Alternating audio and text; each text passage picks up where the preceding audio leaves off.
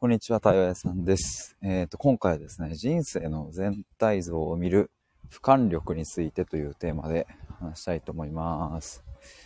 えっ、と、このテーマというか、内容はですね、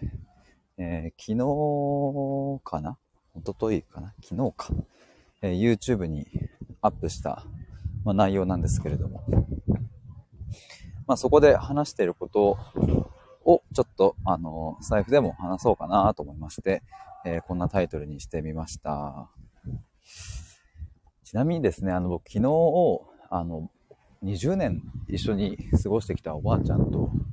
あの、お別れをしたっていう、そんなタイトルで収録を上げたんですけど、よかったら、えー聞いてほしいなと思います。まあ、ここでお別れっていうのは、ね、そのおばあちゃんが亡くなったとそういうわけじゃなくて、えーずっと実家で僕はおばあちゃんと暮らしていたんですけれども、まあ、そのおばあちゃんがね、あの、家を出て、えー施設に入ったっていう、まあ、そういう日だったんですけど、まあ、なんでしょうね、おばあちゃんとはいえ、やっぱ20年過ごしてきたので、なんでしょうね、二人目の母親というかね、うん、とのお別れだったので、またいろいろ思うところがあったなと思って、えー収録をしました。えーただなんか、その、感想で終わらせているわけではなくて、えーまあ、僕は母も亡くしているので、まあ、その母の死とおばあちゃんの別れと、まあ、そこの比較だったりとか、まあ、それぞれがどういうこう意味合いを持つのかとか、うんとまあ、そういうところに対する僕なりの、えー考えとか、まあ、捉え方、解釈の仕方みたいなものについても触れてますので、えーまあ、なんでしょうね、この、まあ、老いとかね、そうそう、老いとか、うん、死とかね、その親とかおじいちゃんおばあちゃんとかの、まあ、老いとか死っていうのは、まあ、必ずね、誰でも必ず通るものなので、うんまあ、親とかじゃなくても、例えば先生とか、うん、自分よりね、先に、まあ、友達とかもあるかもわかんないですよね。その、自分より先に旅立つっていうことは。だからまあ、そういう誰しもが必ず通る経験だと思うので、まあ何か、うん、その時が、まあ来た時のためにって言うとちょっとあれなんですけど、うん、まあいずれ来るのでね、まあなんか、そういうところのお力になれたらいいななんて思いながら話してるところもあります。あ、みーさんおはようございます。どうも。昨日僕はばあちゃんとね、お別れしてきたんですけど、僕が車運転して、あの、施設まで一緒に行って、最後バイバイっつって帰ってきたんですけど、僕がね、小学校2年の時に一緒に住み始めてね、まだ僕の方が身長ちっちゃかった時ですね、ばあちゃんより。まあ、いろいろちょっとエモくなって最後の方、ちょっとね、もう泣けてきちゃったんですけど、収録しながら。僕初めてかな収録しながら泣けてきちゃったの。2回目ぐらいかな。まあ、とにかくあの、昨日収録したのでよかったら、聞いてみてもらえると嬉しいなと思います。まあ、てなわけで、まあ、人生の全体像を見るっていう俯瞰力についてという話なんですけど、いや、これもしかしたらあれだな、今言った、この老いとかね、老いっていうのは老いるの老いですね。とか死とか、まあ別れとかね、そういうものともなんか繋がってきそうな感じがしていますね。あ、みーさん聞きました。ありがとうございます。みーさんなんかちょっとしか聞いてないのにヒデさんの声聞いたら涙出てきました。マジっすか？え、最近なんかあったっすか？それとも僕の声なんかそういう効果あるのかな？でもなんかどちらにせよ、なんか泣けるっていうのはいいなって僕は思うので。いやー、それこそね、ちょっと、昨日ね、おばあちゃんが、一昨日かな？その、ついに明日ね、もう家を出るっていう直前になってね、家で泣いてて、僕と弟と3人でね、なんか日中の、ちょっと太陽の光が差し込む。で、カーテンが風でゆらゆらと揺れるね。なんかあの絶妙な時間にさ、ばあちゃんが涙を流しながら僕らはね、何かをこう、変に慰めたりするわけでもなくね、なんか一緒にいながら過ごしたあの時間はね、すごく良かったなとか、ばあちゃんも泣けて良かったなって思うんですけど、みーさん多分疲れてるんだと思います。いや、でも泣けちゃうとさ、いや、そうそうで、ばあちゃんも結局ね、泣いてね、すごいこう、なんだろうな、スッキリとかっていう次元じゃないレベルで、なんかね、体内のいろいろがこう浄化されたような感じでね、昨日はすごく元気だったんですよね。体が軽くなったっていうのをよく言ってました。やっぱ涙って、まあ、外に出すっていうのはなんか、すごい大事なんだなというのは思うので、時にバーッと泣いちゃうっていうのも大事だなと思うんですけど、そうそう、この俯瞰力についてですね。で、それが、そのおばあちゃんの話とかにも繋がってきそうっていう話なんですけど、あま、ここで言う俯瞰力っていうのは、その、何かっていうと、まあ、端的に一言で言うと、人生を俯瞰するっていう意味ですね。まあ、なので、えっ、と、例えば、1対1で話してる時にその状況を俯瞰するとか、え、組織の中での立ち位置を俯瞰して、あの、自分の役割を把握するとかね。そういう意味での俯瞰力とはまたちょっと僕は違う意味で使ってますね。今を俯瞰せよというよりは、過去から現在、そして未来へ続く自分の人生を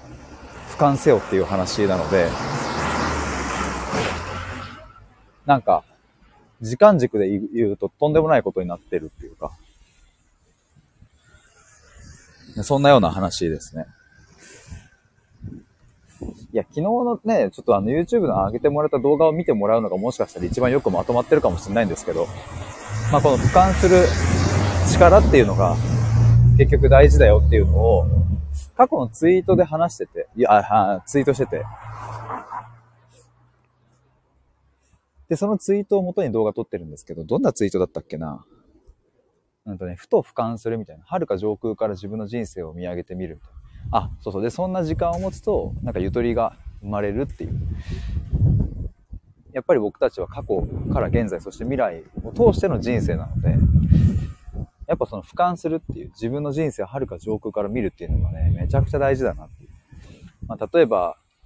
あの、何かあ、それこそ昨日のね、僕はおばあちゃんと別れをして、まあ、寂しかったり悲しかったりするわけですけれども、なんかその寂しいとか悲しいとか辛いとか苦しいとか、まあ、とあまあ他にもなんだろう、後悔するとか、そういう、いわゆるネガティブ寄りの感情を持つ時っていうのは、まああんまりいい気分はしないと思うんですけど、なんかそういう時に、あまりにもこう、今、今日この瞬間、まあ、昨日だったら昨日ですね、お別れっていうその日の瞬間だけにフォーカスをすると、うんと、まあ、やっぱなんだろうな、八方塞がりというか苦しくなるっていう。ただその、俯瞰してね、見たときに、まあ、お別れってどんな意味を持つんだっけっていうふうに考えていくとね、昨日のばあちゃんとのお別れって、僕にとって、僕の人生にとって、そしておばあちゃんにとって、そして家族にとってどんな意味を持つんだっけっていうふうに、また考えていくと、要は自分の人生を俯瞰してね、未来をも含めた視点で、そして過去から続く現在っていう、そこの時間軸のつながりを通して俯瞰してみたときには、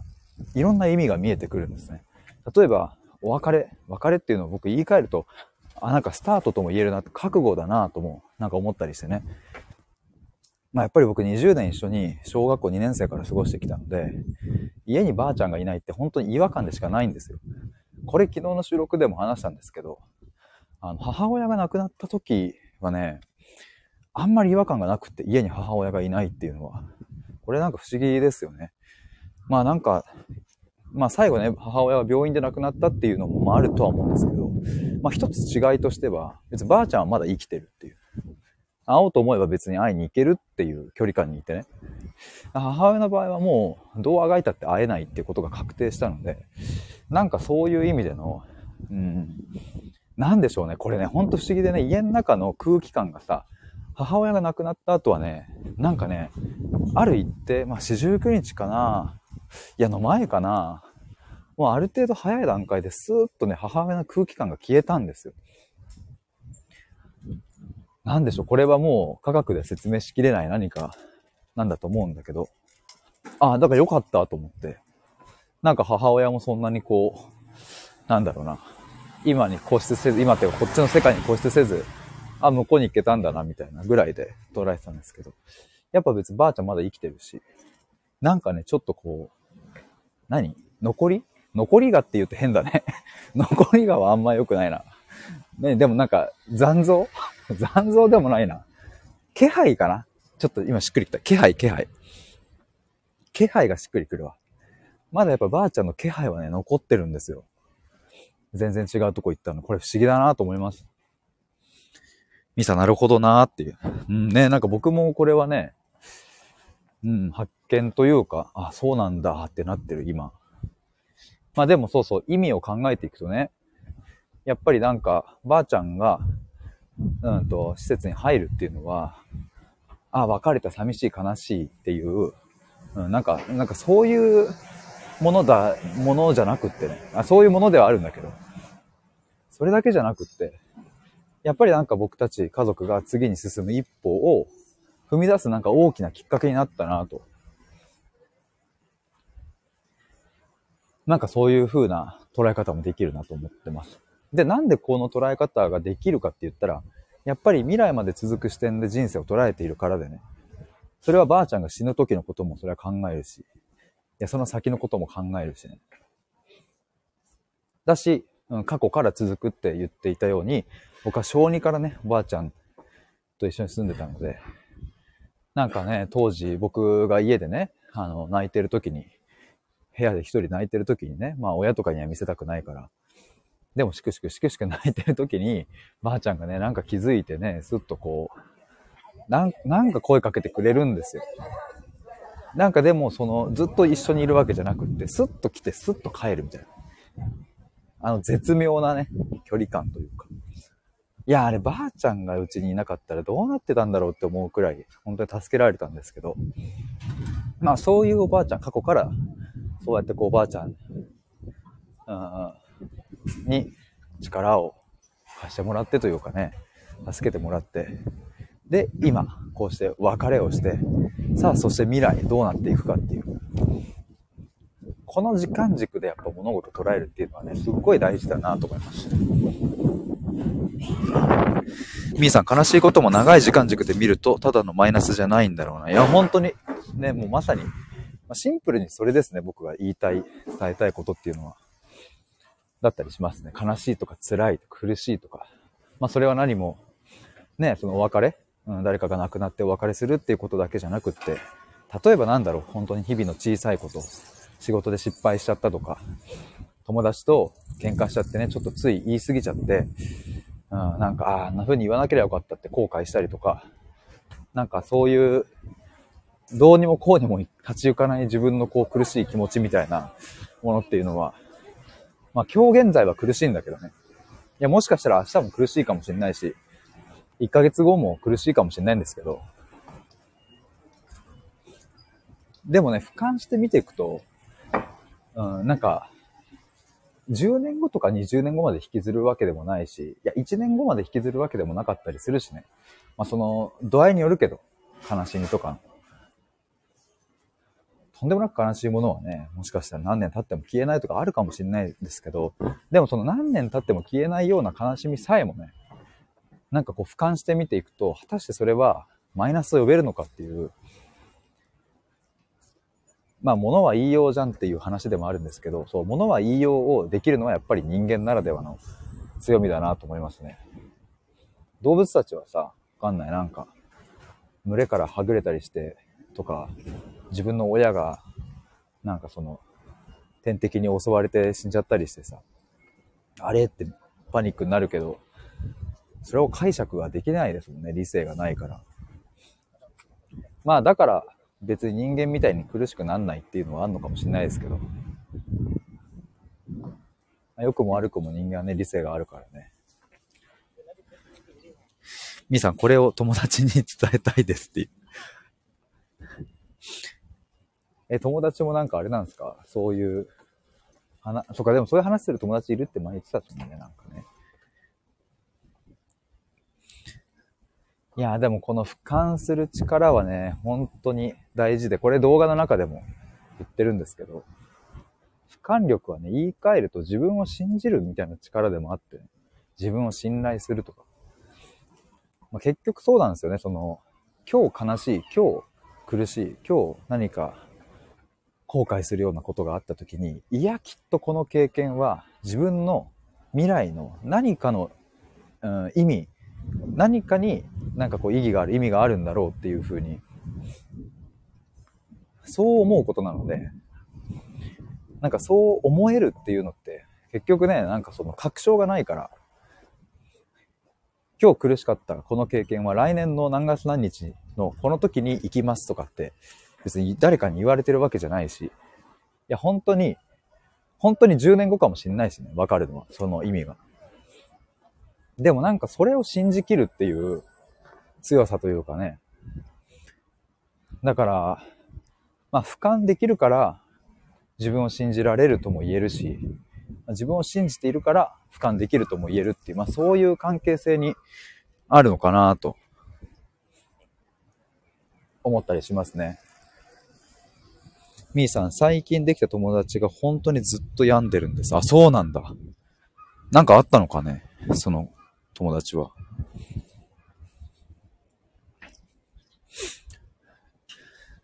いや、ちなみにこのね、俯瞰力を、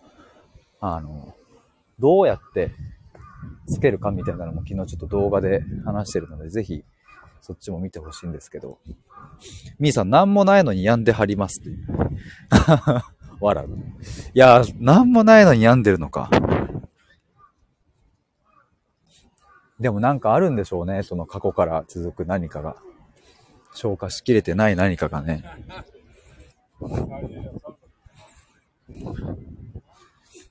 このね、俯瞰力はさ、その、どう身につけるかみたいなのはね、これも結構シンプルで、動画の中で話してるんですけど、過去と現在の連結作業をとにかくしまくるっていう、要は内省しようって話ですね。で、もっと簡単に、端的に言えば、過去のあの経験があったから今の自分がいるって、まあよく言いますよね。っていう、それをひたすらやるってことです。特にマイナス側の出来事っていう。まあでもこれはね、なんかこう、そう簡単にいくもんじゃないなっていうのは僕も、僕自身も実体験としてはあるから、本気のいる作業だなとは思うんですけど、過去のさ、嬉しかったこととか、楽しかったことを思い出す、そしてそこから何か意味を見出すことは、まあさほど苦しくはないですけど、てかむしろ楽しいかもしれないけど、まあ、過去のね、後悔したこと、過去苦しかったこと、過去辛かったこと、そこから意味を見出して今に連結していくっていうのは、なかなかね、骨の折れる作業で。ただやっぱここやりきるとね、要はその過去から現在、あの過去があったから今があるっていう風な結びつきを自分の中でたくさん持てると、そこが自信になっていくんですよね。要は過去の辛いことが今に生きているという、その事実がそのまま自信になるから。あ、ってことは、今日苦しかったことが、かあ未来にも生きていくだろうっていう風に、今度また思えていく。まあ、な、なぜなら今は明日になったら過去になるので、で今の定義ってすごい難しいですよね、なんか。1時間前はもう過去だし、1分前も過去だし、1秒前も過去だし、みたいな。0.1秒前も過去じゃんみたいな。じゃあ今って何みたいな感じになっていくわけですけど。でも本当このね、過去から今へ連結作業みたいなものをやりきるとね、今から未来への連結作業というか、その未来への確証は持てないんだけど、もちろん、その、まあさっき言ったように、来年のいついつにこうなりますみたいな。それはもちろん誰も知らないんだけど。でもなんかもしかしたらこうなるかもしれないとか、あ、きっとなんか自分ならこうできるんじゃないかとか、なんかそういう、うん、自分への信頼感っていうものを獲得できるなと思いますね。兄さん、私もたまにあるからこそ救ってあげたいなって思うのにできなくてもどかしいです。辛かったことにこそ自分が大事にしていることが見えてくるものもあるなって思います。うん。確かにね、その、や、この辛かったことにこそっていうのはでも本当に、いや、そうなんですよね、マジでね。でも僕らはね、まあ僕もね、ついついその苦しいこと辛いことは、蓋をしてしまいたくなるのでね。まあだしもちろんね、あの僕もその辛いものとか見たくないものを全て開け切るのがいいとも僕は思っていないのでね、これは。全然開けなくてもいいものもあるし。だし、別に今開けるものじゃないものだってあるしね。タイミングってものがあるので、なんかこう無理やり全部開けて開けて開けて、っていうのはなんかまた違うなと思ったりするのでね。ここはね、なんでしょうね。本当に自分の内側の声と、なんか向き合うっていうのは大事だなと思いますね。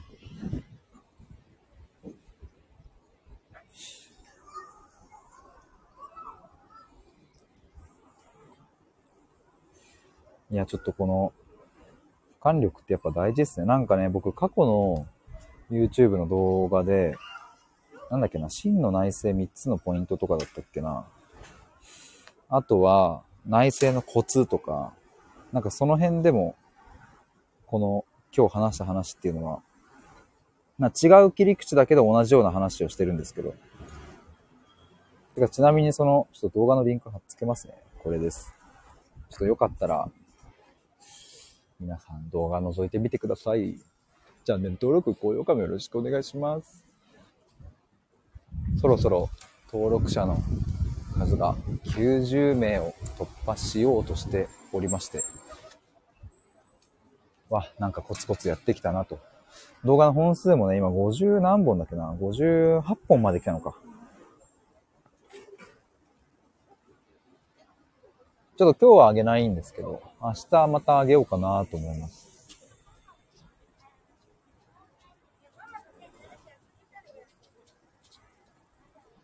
いや、そんなところで、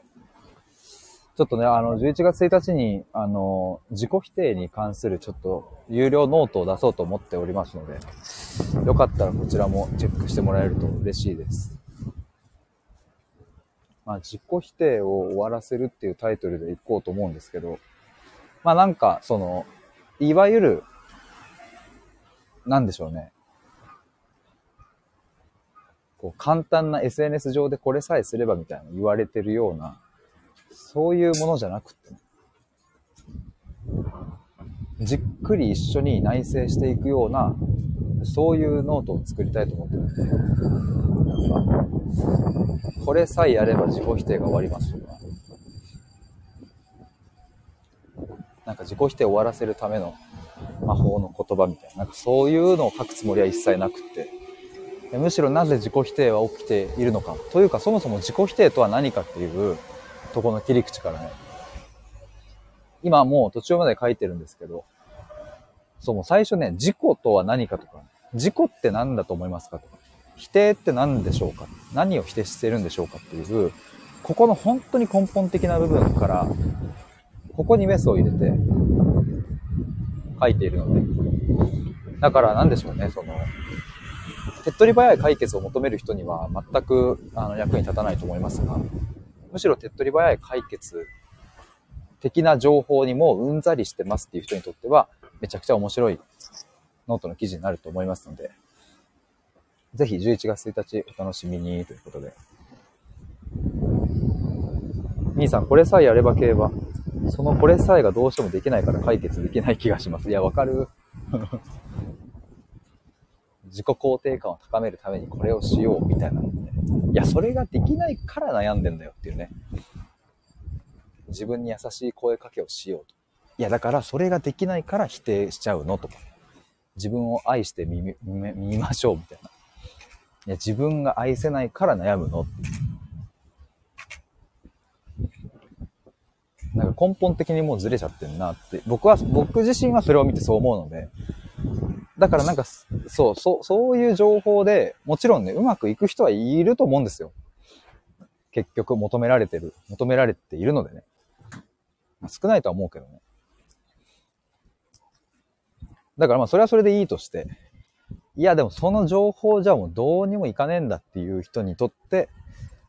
何か心に残る記事を僕は作りたいなと思うので。みさん、まさにそうです、わら。ね、それができないから悩んでんだよっていうね。これ過去に、そう、ミーさんに文字起こして手伝ってもらった、あの、なんだっけ。えっ、ー、と、あなたのことを許してあげてくださいっていう、そんなアドバイスすんなよっていうのを、僕はなんか怒りを込めて、スタエフで話したり、ノートに書いたりしたんですけど、なんかね、よくそういうアドバイスを見かけるんですよね。まず自分のこと、あなた自身のこと許してあげてくださいみたいな。いやいやいや、できないんだって、それがっていう。許してあげてくださいって言われて、あ、確かに自分のこと許そうみたいな。うわ、救われたみたいなことなるわけないでしょうが。どうしてそんなアドバイスしちゃうんだっていう、僕はそこに対してね、なんでしょうね。やるせなさというかね。というか他にもね、その許す系で言うとね、その自分に対して何か嫌なことを言ってきた過去の人たちだったり、そういう人たちのことも心の中で許しましょうみたいな、僕、そういうね、本をね、ちょっとね、見かけたことがあって、何を言ってんだと僕は思いましたね、それを見て。なんか、その自分に対して嫌なことをしてきた人たちのことを、なんか、その人たちが幸せに過ごしてるところを想像しましょうみたいな。そうするとだんだん怒りの気持ちも収まってきますみたいな。いやいやいやいやいや。何それと思って。僕は徹底的に許さないっていう方向性にまずちゃんと舵を切った方が僕はいいと思うのね。許さねえぞっていう怒りが出た時に初めて本当の意味での許しっていう段階に僕は入れるな。なんかそこを通らずにね、その怒りとか憎しみとか悲しみとかそういうものを全部封じ込めてね、あ、きっとあの人も幸せに過ごしているからなみたいなことをやってね、許そうみたいなのがまあ、これはずれまくってんなと思うんですけど、まあまあ、そういう情報がありますよね。まあ、なので、ちょっと11月1日にはですね、そういう、あの、まあ、自己否定という切り口でね、何かこう、浅いテーマではなくって、うん、なんかもう一度根本から問い直すような、まあ、だからなんでしょうね、その記事に僕は正解を書こうというよりは、一緒にその記事を読みながら内省をしていきましょうっていう、そういうスタンスでの記事を僕は書く、書いているので、なんかそういうスタンスの人にとってはめちゃくちゃいいと思います。答えが欲しい人にとっては多分全然面白くないと思いますけど。まあそんなところで、ちょっとこの後は作業に励みたいと思います。みーさん、コメントありがとうございました。お久しぶりに。そして潜って聞いていただいている皆さんもありがとうございます。ということで、今日は以上です。あ、あと対話のプログラムの募集もですね、え、しておりますので、というか、まあ、11月1日にするって言っているんですけれども、ちょっとすでになんか受けたいですって言ってくださる方もご連絡いただいたので、もし他にもなんか興味あるなという方は、あの、無料で個別相談、あの、オンラインでも対面でも受け付けておりますので、よかったら公式 LINE からご連絡ください。一応 LINE のリンク貼っておきます。あ、そうだ、あともう一つ、ミシルさんとの対話会もね、12月9日にやることが決まりました。えっ、ー、と、今回こちら限定6名での募集になります。こちらも僕の公式 LINE から参加したいですというふうに言ってもらえれば OK です。概要欄にあのリンク貼っておくのでよかったら覗いてみてください。では、以上です。ありがとうございました。バイバーイ。